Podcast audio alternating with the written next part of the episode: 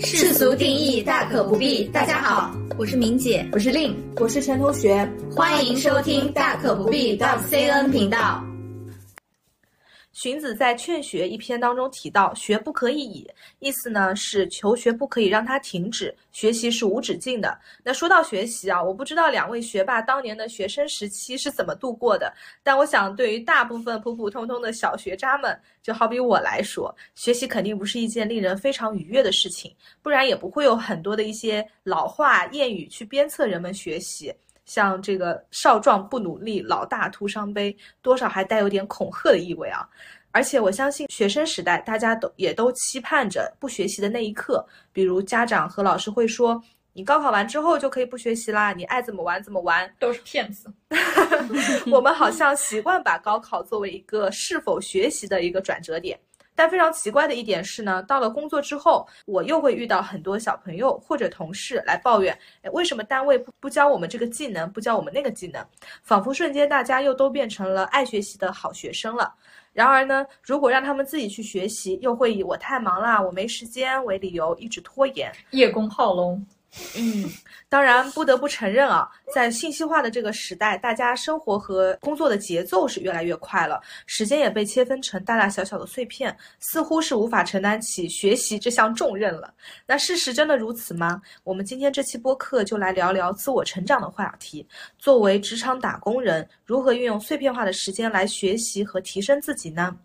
那我第一个问题啊，就想问一下两位学霸。你们认为已经离开学校之后，我们是否还需要继续学习呢？工作后的学习和学生时代有什么不同吗？刚刚陈同学这边啊，有提到高中时期啊，嗯，不是有一个说法说高中时候的知识储备已经这个这辈子的巅峰了。那讲实话，基本上高中也是我的一个分水岭。高中及其以前，真的学习的一些。嗯，深度可能会不一样。除了大学之后你要再进一步去进修这一个这个专业，那其他的一些东西，其实你在高中的时候就基本上已经是一些知识储备的巅峰了。就比如说像我这种文科生，我后面也没有去学历史，那高中时候的一些历史的知识。呃，我们除了要背一些历史事件，要了解一些事件的背景意义啊之类的。那不光要学习古代史、近现代史，还要学习世界史。那这些所有的一些基础都是在我高中时期打下的。而且读书的时候啊，目的性会非常的明确，说白了就是为了升学嘛。那为了升学，我们就会去背书，就需要刷题，整一个我们会还是有一个比较明确的方向。这是高中的时候。到了大学以后呢，学业相对来说没有这么重了，会去挑一些自己感兴趣的内容去学习。嗯，像我们学校以前入学的时候其实是不分专业的，我们分的是大类。像我是属于社科这一类的，除了学到我们本大类一些嗯必修的一些学嗯学习的一些课程以外呢，还可以去修别的一些学分。我以前学过的一些课程，你们可能都想不到。像什么插花啦、集邮啦、摄影摄像啦，甚至是犯罪学这种，我都有学过。如果不是因为校区太远不方便，我本来还想去修一些像物证鉴定之类的课程，因为那个时候非常迷 TVB 的《法证先锋》嘛。我还有个室友，我印象非常深刻。他那时候学的是修电视机，然后对他期末就是考的就是修几条电路这个样子。这不是我的专业吗？怎么来抢饭碗？你们大类学科还挺有意思的。对，然后总归来说啊，其实学生的时候，除了学习的深度和学习的目的以外，那会有一个很大的不同。我们会有引路人，我们会有自己的老师来带学带我们学习，而且所有的课程都非常便宜，一个学分才几十块钱。那这些所有的都是我们进入社会以后都不具备的。我们进入社会以后，你要去学习，其实会有一个比较大的成本，就比如说像考证啊什么之类的，嗯，还是蛮贵的。那工作了之后呢？嗯，真的就是会更加自由了。要不要学，学什么，学多学少，全部都是靠自己，就也不会有人一定来督促你说，哎，你今天要读完这本书，你今天要考完这个试。对我来说，这个阶段的学习，一个工作技能上的一个提升，另外一个其实就是把自己的一些兴趣爱好去把它具具象化，让自己的人生变得更加丰富多彩。那这些都是有一个学习的过程的。嗯，我觉得工作和生活都非常的重要。嗯嗯嗯，我的观点也是这样，人是要终身成长的。就根据半导体行业所谓的摩尔定律嘛，微处理器的性能每隔十八个月就要提高一倍，但是价格下降一半。那我们人类的思想和技能呢，作为生产力，其实也需要不断的提升效率，不然我们的定价大概率也会下降。比如说三十五岁危机，那么怎么提升呢？其实就是通过学习和实践。所以，当我们离开学校以后啊，在工作过程中，我觉得依然要保持学习的状态，只是这种学习呢，不再像是学校里面有固定的课程、老师、考试而已，量化的标准也会变少。但是好处呢，是可以根据自己的兴趣爱好来学习。就像说，为什么大人不挑食？因为大人可以只烧自己喜欢吃的东西呀。是的，所以刚才有一些小朋友提到的困惑，说为什么单位不给我组织学习？可能就是把这个学习的定义给狭义化了。嗯，对，嗯。那刚才两位主播呢，也分享了大家我们都是一致观点啊，认为工作之后我们还是要保持学习的这个状态。那接下来也想问一下两位，我们具体应该怎么实操呢？我们先来问问明姐吧，您最近有在学习什么东西吗？嗯，我倒也没有刻意学习吧，嗯，毕竟也到了快退休的年纪，所以我的学习基本上应该还是在实践中摸索和提升。比如说，最近我给一些银行讲课，那我感觉自己需要提升授课技巧，就会看一些书，像叫话术为课啊之类的。当然，感觉也没有啥用处啊，所以主要我认为学习可能还是在讲课的过程中，让助理啊或者其他人观察我的表现，给我提一些意见和建议，下次做课件的时候和再讲课的时候注意。对，其实我们的一些学习可以更加广义一点，或许是一次探讨。或许是一次，哎，我们简单的一些问答，嗯，其实都是一些学习的一些过程，不需要特别的，就我今天一定要上一个课，我才是一个学习。嗯嗯，没错，是的。那我想跟各位听众分享一下，相对来讲比较传统的一个学习的案例啊，这也是我自身的一个例子。那我在银行当中呢。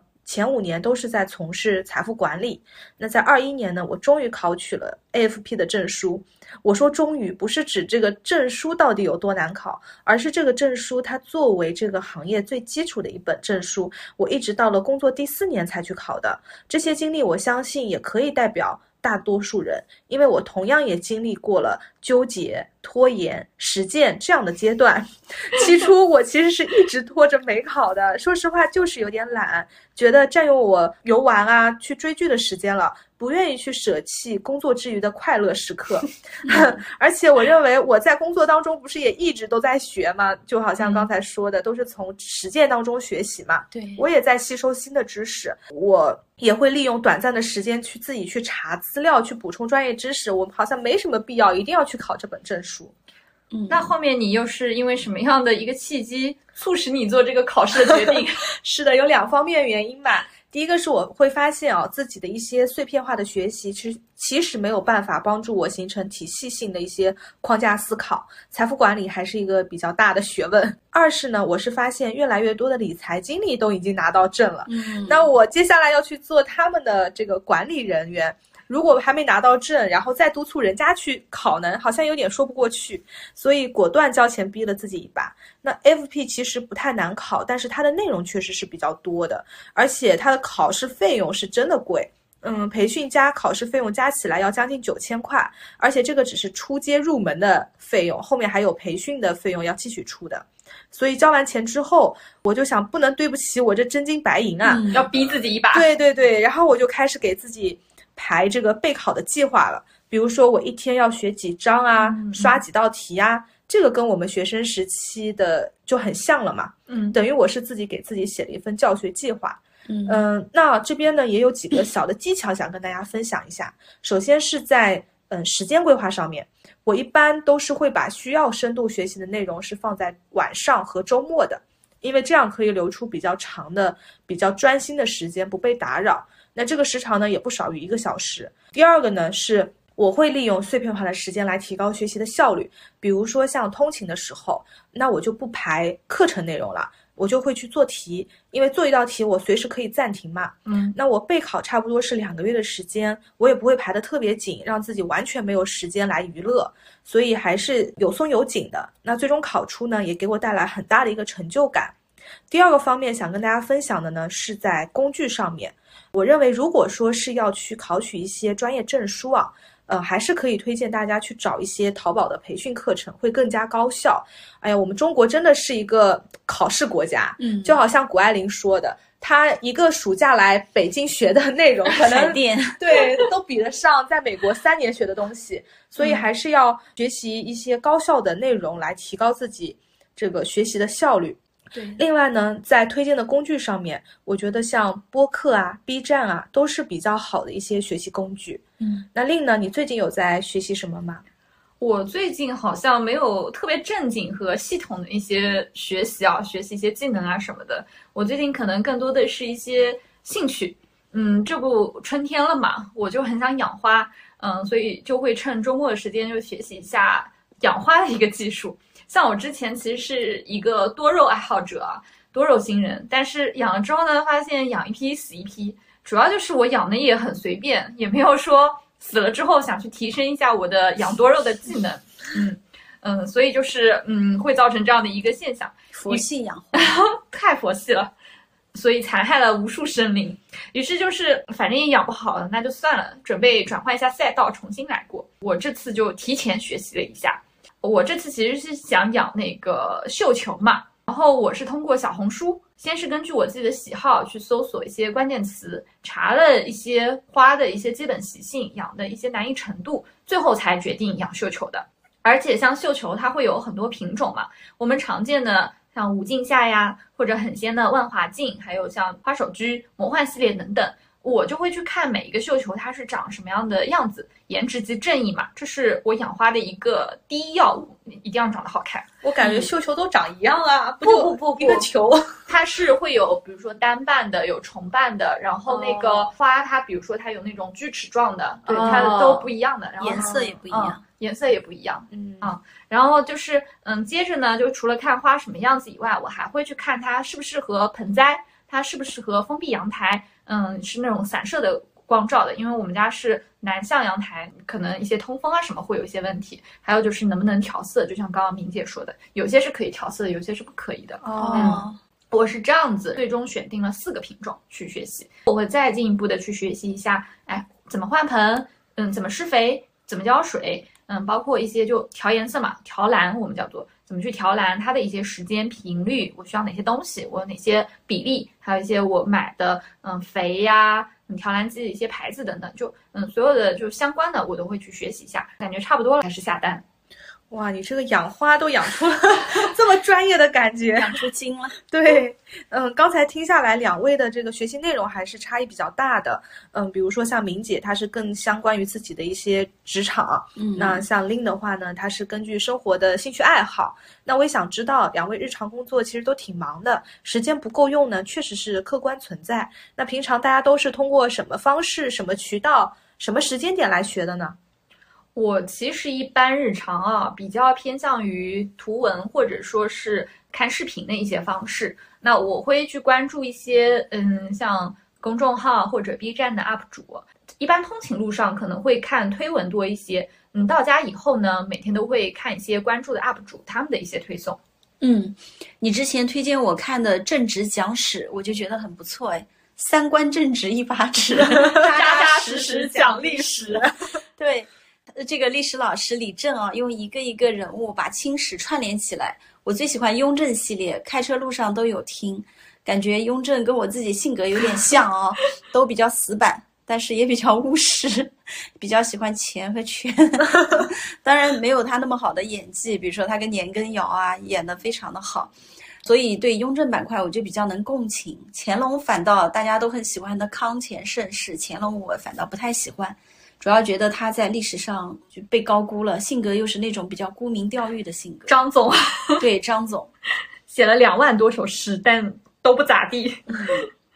嗯，我其实最喜欢和珅那一期了，因为我们都知道历史上和珅的那个形象就是大贪官嘛，要么就是像嗯有一部嗯蛮有名的电视剧叫做《铁齿铜牙纪晓岚》嘛，嗯王刚他塑造了一个很搞笑的一个胖子这样的一个形象，但李正就会把和珅整一个转变的过程讲出来了，他不只给我们体现的出呃是一个大贪官，还嗯告诉我们原来他还有非常清白的前三十年，这前三十年他又是怎么过的。像他讲的关于和珅的前半生，就用了苦中作乐的少年命运转折的开始和年呃南下反贪的钦差，嗯，经典的三段论啊，来讲述他整一个就是嗯转变从清白转到贪官的这么一个历程。是的，是的，这个。嗯，这个 UP 主我也有有关注。本身我是不喜欢历史的，但是政治讲史的这个风格我就很喜欢。如果我说读书的时候有这么一位老师跟我讲课的话，那历史我一定能学得过去。所以现在越来越多的是通过视频啊、图文的方式去进行传达，也更容易传播。那除了政治讲史以外，另有没有其他好的一些 UP 主可以推荐一下？呃，我这边会看的比较杂一点啊，感兴趣的嗯也很多。其中有一个我很喜欢的 UP 主叫做嗯方斯塔夫，或者叫鬼谷藏龙。方斯塔夫是什么呀？其实就是 fun stuff 的音译啦，就有趣的东西。然后这个视频号运营者其实是一对九零后的学霸夫妻，男的呢嗯叫做鬼谷藏龙，是中科院的博士毕业的。他是主讲主创作的，那女的就叫方斯塔夫，她是主抓运营的，嗯，她是某一本嗯期刊的一个编辑。那整一个视频号，它是做古生物的一个科普的，已经有毛三百万的粉丝量了。古生物学，你怎么还对这个感兴趣啊？你的兴趣也太广泛了。其实就是因为方斯塔夫这个 UP 主入的坑啦，他会让这些古生物啊，都是那种有人格化、剧情化和情绪化的。我说几个主题，你们可以感受一下。比如说，他讲到三叶虫，他是这么讲的，嗯，那个主题叫做三叶虫，一个平凡家族的不屈与彷徨。讲到软体动物，他会说远古王者不屈的征途，都是不屈，都都对，都挺不屈的，符合我的性格。所以就是他把一些亿万年前的古生物，在整一个巨大的时空跨度上，一遍遍上演产生、崛起。和消亡的整体这么一个故事，循环往复，一遍一遍的把它讲述出来，而且它会有非常严谨的一个考证过程。最少的一个选题啊，它也会要去看十几篇的文献，看了一周都很正常。遇到一些难懂的，往往要查一到两个月，所以是非常扎实的去讲一些一些古生物的知识。另外呢，我再推荐一个 UP 主啊，叫做王潇 Albert，他呢是做国际政治关系和各国社会历史的科普的。我最早其实是在观察者网入的坑，他是嗯有一个栏目叫做“消化一一下”的这么一个主讲人，他讲新闻的一个事件啊，是习惯将各方的关键参与者全部拉出来，比如说讲乌克兰危机中，嗯，他会讲到俄罗斯、美国、德国等各个国家，找出他们的动机、利益，解读各方的诉求和行为逻辑。因为他本身啊是嗯国际关系专业出身的，这方面专业知识是非常过硬的，整个逻辑思路是非常清晰的。嗯，这两个 UP 主我都有被种草哎，真好。嗯，我这方面在 B 站上看的倒不多，我一般都是看一些健身相关的。等我回去好好看一看。听众朋友们，如果说有好的 UP 主，也欢迎在留言区跟我们交流。如果觉得有意思的，我们想继续听我们推荐的，也欢迎留言告诉我们哦。那像我一般晚上的话，就是会看一些公众号的推文，这方面有什么推荐吗？公众号推文啊，我有几个方面还蛮有心得的，比如说像食品类，我比较推荐的是大白话时事和乌鸦校尉。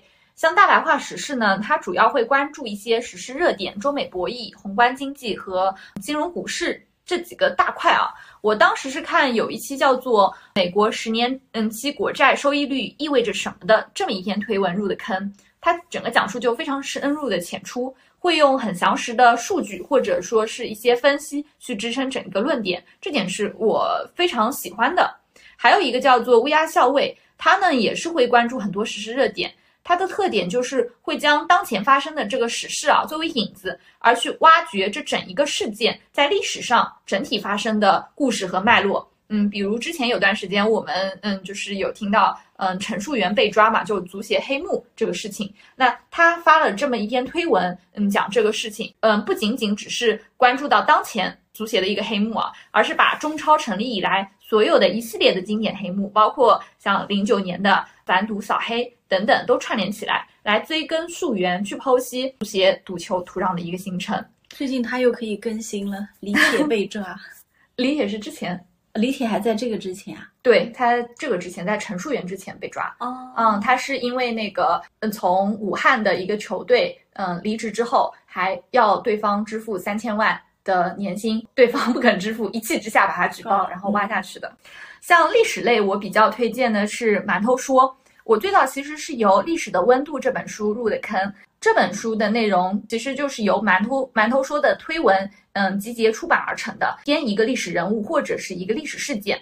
嗯，比如说像馒头说里面，他在讲到袁世凯和孙中山这两个大总统的时候，那当然我们第一反应就是，哎，袁世凯窃取历史果革命果实啊，孙中山那他是一个非常正气的一个大总统的形象。嗯，他就会从当时的社会、军事、各方势力、个人手段等各个层面去分析。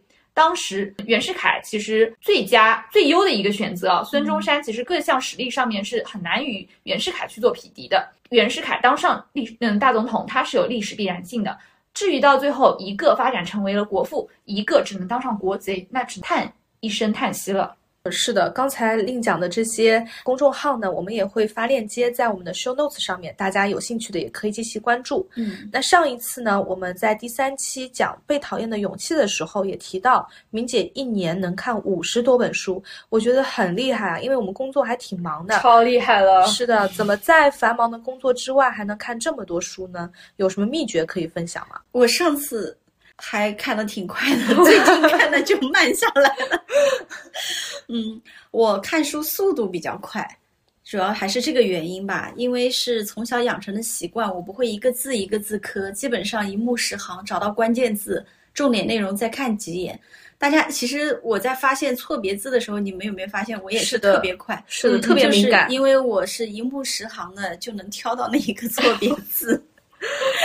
就是因为看书快，这真的就是从小养成的一个看书的方法或者基本功对习惯，就是你的眼睛扫射一下就知道了那些字代表什么。呃，那有些朋友说我已经成年了，很难养成这样的阅读习惯了，怎么办？这里呢，我想分享一些心得。第一呢，只看看得进去的书，不要勉强自己看名著或者所谓的好书。比如说有很多经典书籍，我就看不下去。像比较流行的村上春树的作品，我就适应不了。那这个时候我也会放过自己，反正好书那么多，看一辈子也看不完，对不对？所以个人的阅读习惯呢，实际上是一个很个性化的表现。就像我看小说比较关注文字的美妙，胜过情节的跌宕起伏；看严肃的理论书籍呢，我更关注观点跟我一致和表达的精准性。所以每个人是不一样的。第二呢，我认为。嗯，看电子书也无妨，不需要为了仪式感看纸质书。我认识很多朋友都说喜欢纸质书的质感，不喜欢看电子书。我承认两者在阅读体验上肯定是有差异的，肯定看纸质书舒服。但是大多数情况呢，就是没也没看纸质书，光买书。对，光买买了就看过了。因为纸质书虽然看起来可以沉浸式的啊，不玩手机，但是它的缺点就是不能随身携带，对环境有一定要求。这个为不看书找找到了一个借口，因为没有要求，所以嗯不能看纸质书。但是我又想看纸质书，因为它电子书没有仪式感。对，所以像我有时候看书，我电梯有些电梯慢的，我就电梯里都能看。嗯，呃，我是觉得比较方便。嗯，这里我倒是想分享一下哦，就是我认为对于初期想要培养阅读习惯的打工人来说呢，看纸质书也不失为一个好的方式吧。对，因为我自己也是这么过来的。一开始我想着说用微信读书上面的免费资源很方便啊，好像手机在哪儿随时随地都能看嘛。但实践下来发现啊，看微信读书其实是很容易分心的，它会被手机上面的一些消息弹窗被打断。对，看着看着就会发现，哎，自己怎么不知不觉回微信？对，刷朋友圈了，刷小红书了，又花了半个小时。那这样读书其实是断断续续的，体验感也很差。然后回完微信又不记得自己前面看了啥，导致需要反复看前面的内容，效率比较低。所以呢，我看纸质书不是说纯粹的为了这个仪式感。是让自己能够静下心来专注的一个方式。当我拿起纸质书的时候，我就会把手机放得很远，那这样呢就更加容易看得进去了。另外，像纸质书对眼睛也比较好嘛。不过纸质书确实也不太方便携带哦，嗯，拿着很累。所以我这边还想推荐一下这个 Kindle 的这个工具，他希望它不要被时代所遗忘。很多人可能都拿它用来盖泡面了。对。但后面我发现 Kindle 它是可以联网的，你登录微信读书的网页版。这样的话，既没有消息的打扰，又很轻便，然后又不用受蓝光的污染，大家可以试试看。对，大家可以去闲鱼上买，闲鱼 Kindle 算是闲鱼的前三 前三个热门交易的物品。我还有一本，还挺便宜的。对现在，闲鱼上还是很便宜的。我那本还是单位发的。嗯，对，嗯，第三个呢，我觉得读书不是为了考试，记不住没关系，因为每个人都记不住。很多朋友会说，那你怎么看完都记得住？我看完就啥也不记得了。其实我也只能记住其中打动我的部分章节，而且真的记不住也没有关系，我觉得就当成综艺、当成电视剧看就好了，不要强求自己记住。我比较信奉那句话：如今你的气质里藏着你走过的路、读过的书和爱过的人。嗯，第四点呢，我是觉得细水长流，每天看半个小时，一年也能看一百八十个小时。像我的速度，一百八十个小时，基本上能看八九百万字。太快了，如果是十几万字的书呢，差不多也就是五六十本。所以今年呢，我想深度阅读，看一些二十几万字以上的书，内容更深刻一点。那我就会采用两本交叉的方式，嗯呃，不至于太累。嗯总的来说呢，我还是建议把读书看成一种兴趣爱好，不要当成负担。一定要读多少本书，看了一定要记住多少，输出多少。工作已经很累了，没有必要在这些事情上再消耗太多的能量。喜欢看什么样的书就看什么样的书，霸总类小说也都无所谓。总之，养成阅读的习惯就好。是的，关于阅读的一个速度，我也自己有体会啊。就是我应该是从三年前开始，每年会给自己记录我到底这一年看了哪些书。嗯第一年的时候呢，真的很慢，可能就五六本，然后第二年的时候呢，慢慢就多起来了，十几本。这个嗯可能就是进入到状态的一个体现嘛。对，另外呢，就是我也觉得，确实看书啊，不要太有功利心。嗯，嗯，不要觉得好像看晋江文学 就比较丢脸。像我去年其实还是看了很多影视化改编的一些晋江小说的原著，嗯那就是同人文。呃，那倒没有，就是霸总小说嘛。嗯，嗯，其实也是可以作为比如说，苍兰诀，啊我看过，但还是电视剧好看，我会发现。嗯，它电视剧改的更加丰满了，对对对对对，嗯小说有点普通，因为已经蛮长久了。对对对我是很久很久以前看的，是的。我因为我高中从来没有看过晋江文学，哦，我大学时候看的。嗯，算算是补了补补了以前的路，嗯。我一直没有怎么看过。但是那个小说看起来就很轻松啊，三十万字，对对对，嗯，是看来很我还。看过《如懿传》呢，哦，如懿传》它很长啊，但很快，我反正一下午就能看完，很快。我在书店看的。一下午就看完了。对，啊，那电视剧都七十集呢。他就是翻嘛，我就翻，哦其实没有，就走马观花看一下。后来电视剧拍的没有那个书好，啊，我是我都看不买这种书，不会去买的。哦，我也不会的甄嬛传》，没有看过《如懿传》。我看过《如懿传》，如懿传》的书写的还可以的。刚才两位分享自己学习的内容和方法啊，那我也想问问两位，这些学习的内容对你们实际的工作或者是生活上面有没有什么帮助呢？生活上就是我刚刚分享的一些学习是呃兴趣上，对对，养花技巧或者说养乌龟技巧，就是类似于像这种兴趣使然。那更多的可能成块儿的一些，还是一些工作上面的心得吧。那一般工作上呢，我接到一块新的工作，更多的一个方式会一边学习一边去摸索实操。嗯，举个例子啊，像我之前工作中有一块数据分析的工作，嗯，那这一块是我嗯之前所不具备的，后续需要我去具备的一些思维和一些方式。那像刚接到这个任务的时候，我就会去学习一下相关的一个内容，因为讲实话，银行这块儿，嗯，像嗯大数据其实应用不是太深，所以嗯也不用说特别专业的去研究。那我呢，其实就是看了两本书，有个基本的嗯概念框架，然后遇到实际的问题，再去 B 站搜索相应的一个内容。像书的方面呢，我当时是看了一本叫做《金字塔原理和深入浅出数据分析》。嗯，像金字塔原理，它是主要讲逻辑思维的，介绍了一些分析方法，比如说嗯嗯演绎推理、归纳等等。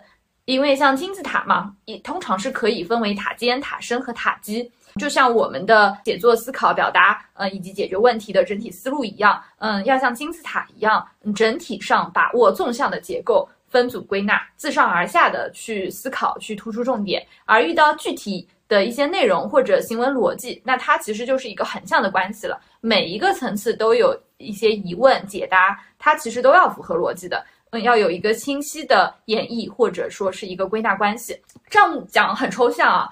嗯，就具体到，比如说我们之前写材料的时候，那一般写材料我们可能就是三段论嘛，现状、问题、措施，这个其实就是一个纵向的关系。具体到比如说措施这一条，那我们可能会有很多的一个措施，比如说，嗯，我们要从客群、产品、活动等方面去做一些分析，那这个其实就是归纳了每一条措施就会要有目标，再具体的一个内容等等，那这里面蕴含的就是一些横向的关系，而这本书也是通过一些理论加上实例的方式来强化理解。嗯，相对来说还是比较浅层次的，是适合一些想要培养逻辑、目前没有的这样的一些人。像我这种逻辑性还可以的，其实感受不是太深啊。怎么凡尔赛的？我我听起来这本书就很复杂。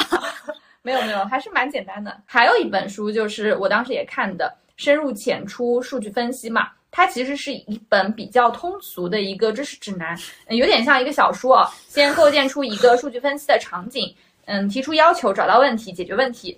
比如说，它第一个场景给的就是像化妆品公司，它出了一款嗯超强保湿霜，有这么一个销售情况。那 CEO 呢就要求这个数据分析师帮他分析分析。这个要求就是非常含糊，但又很现实。大家可能领导就会有这样的布置，哎，你来看一下这个东西。领导都是这么布置的。所以他就教我们，这个时候要从 CEO 的角度去考虑，那 CEO 想要得到什么？这也就是我们做数据分析的意义所在。那 CEO 他的目标当然是业绩，要提高销量了，这个是一个总的目标。那接着呢，就需要进一步的去摸清他的意图，要学会问问题。比如，我们可以主动去问，嗯，CEO，哎，你希望销量提高多少？你的预算是怎么样？等等，就是这样的一个问题。再进一步的抽丝剥茧，开始挖掘数据。所以其实整本书啦，它不是简单的就教你，哎，我怎么去数据分析，怎么去运用一些工具，而它是给你快速构建出整一个数据分析的框框架，包括为什么要做数据，怎么找到数据，用什么软件进行分析。作为数据分析人员，你需要具备怎么样的素质，怎么样的视角？从采采集到分析到结论，它整一个系统化的一个培训里面还有。配了非常多的一些图表，还是蛮形象的，所以这本书我的收获还是蛮大的，因为它不只是数据分析嘛，还是有一些嗯蛮实用的嗯工作的方式方法还有套路。所以说嗯，除了以上两本书，它是给我搭建一个基本的框架，这个我觉得还是蛮蛮重要的一个事情。嗯，接下来就会做一些实操方面的。那至于实操方面，我们要具体用到的一些系统工具，或者说具体的一些操作方法。嗯，就像我们刚刚陈同学介绍的，你会去找一些 B 站上的一些内容，那我也是，我会用 B 站去搜索一些关键词。B 站真的是一个学习一些专业技术的一个宝藏的 APP。就比如说举个例子啊，嗯，你去搜索像回归分析，那搜索之后你就可以看到 Sparse 回归分析到底有多少种，该如何选择。不想搜索。这个具体是有电脑演示的。还有比如说九十分钟回归分析全讲。这个小哥就拿了个笔记本，上面都是手写的，讲解了整个本科知识当中的回归分析的要点等等，就去选择自己想要的就好了。你你看的 B 站可能跟我们不是同一个 B 站，哦，平时也不看的，只是在我要学习的时候，我去搜索一些关键词。对，好吧，我感觉另看的书和 B 站都很专业，是的，不像我。呃，我我这里呢是想推荐一本书，叫《非暴力沟通》。我在看完这本书之后的亲密关系的一个实践，这本书呢，我已经强烈推荐给很多朋友了。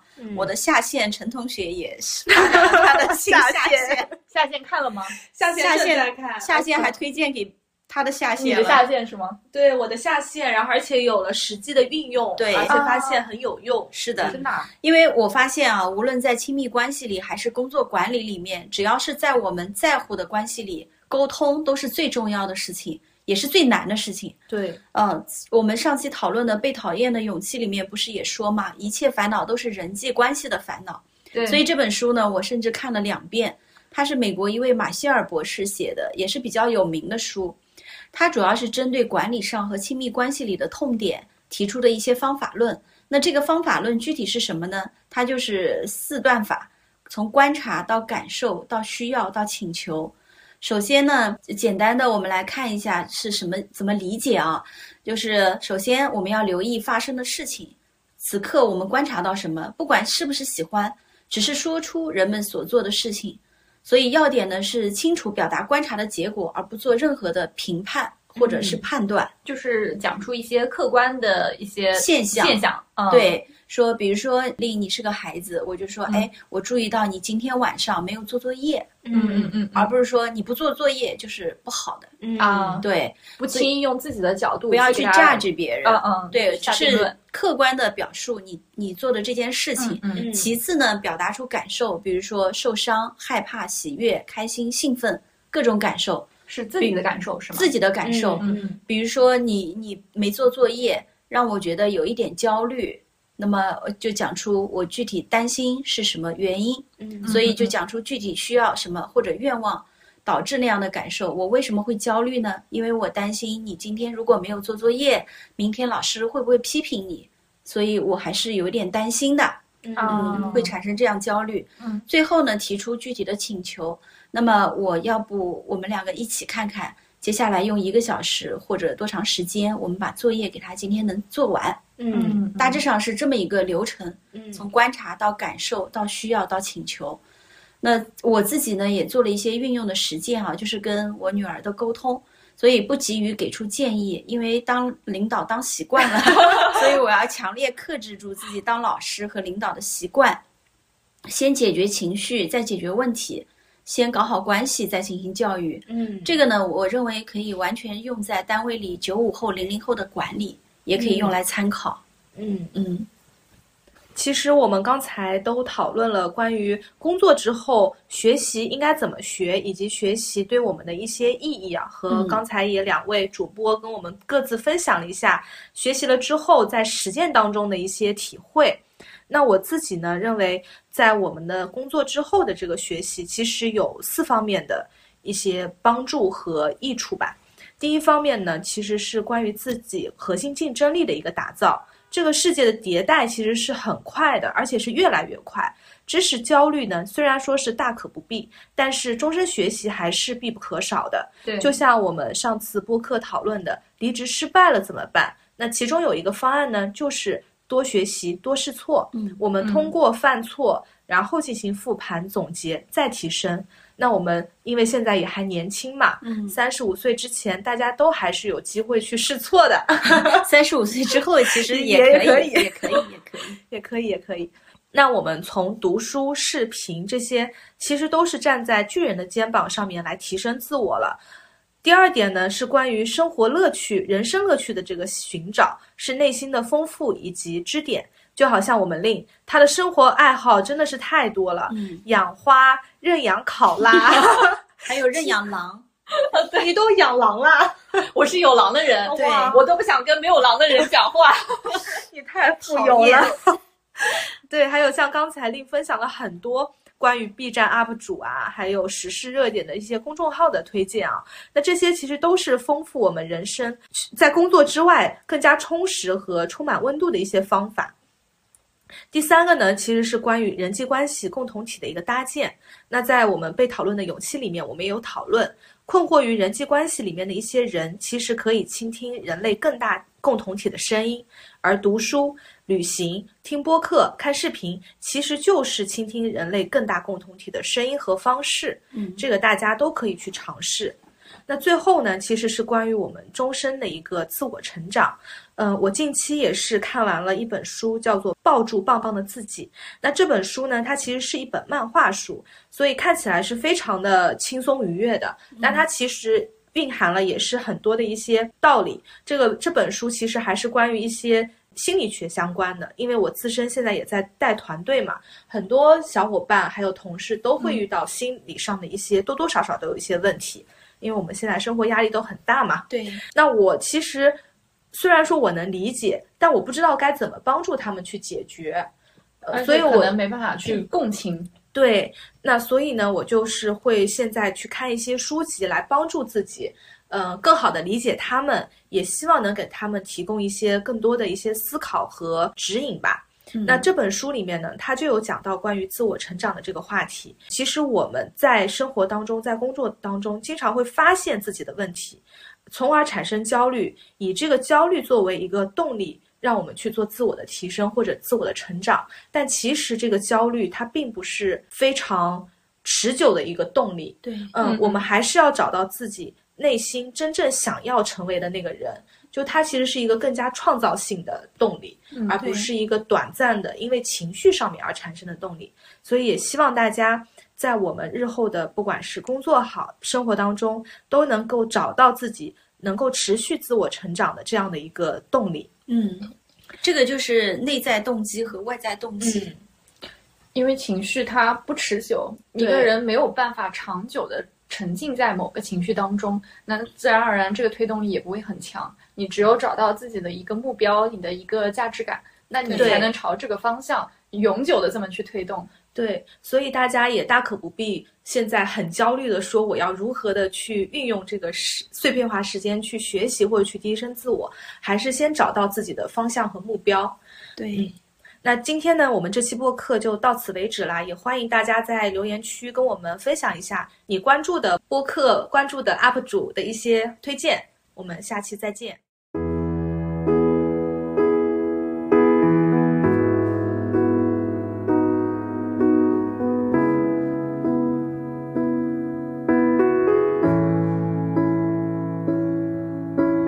Welcome to Wonderland, we've got it all. Potions and pastries that make you grow tall. Forests and cottages, castles and carts that can talk. Welcome to Wonderland, look where you're at. Maddest of hatters, the Cheshire cat. Magical cabins and lovely white rabbits with clocks. Dancing through a dream underneath the stars. Laughing till the morning comes. Everyone that leaves has a heavy heart. Oh, Wonderland I love. Welcome to Wonderland, I'll be your guide, holding your hand under sapphire skies. Let's go exploring, or we could just go for a walk. Welcome to Wonderland, where should we go? There's a tea party along down the road. Make an appearance, and maybe they'll sing us a song. Through a dream underneath the stars. Laughing till the morning comes. Everyone that leaves has a heavy heart. Oh, Wonderland I love. Nothing around here is quite as it seems. Not sure if anything's real or a dream. And the only thing sure from the start is the song that's inside of your heart. Don't let it leave.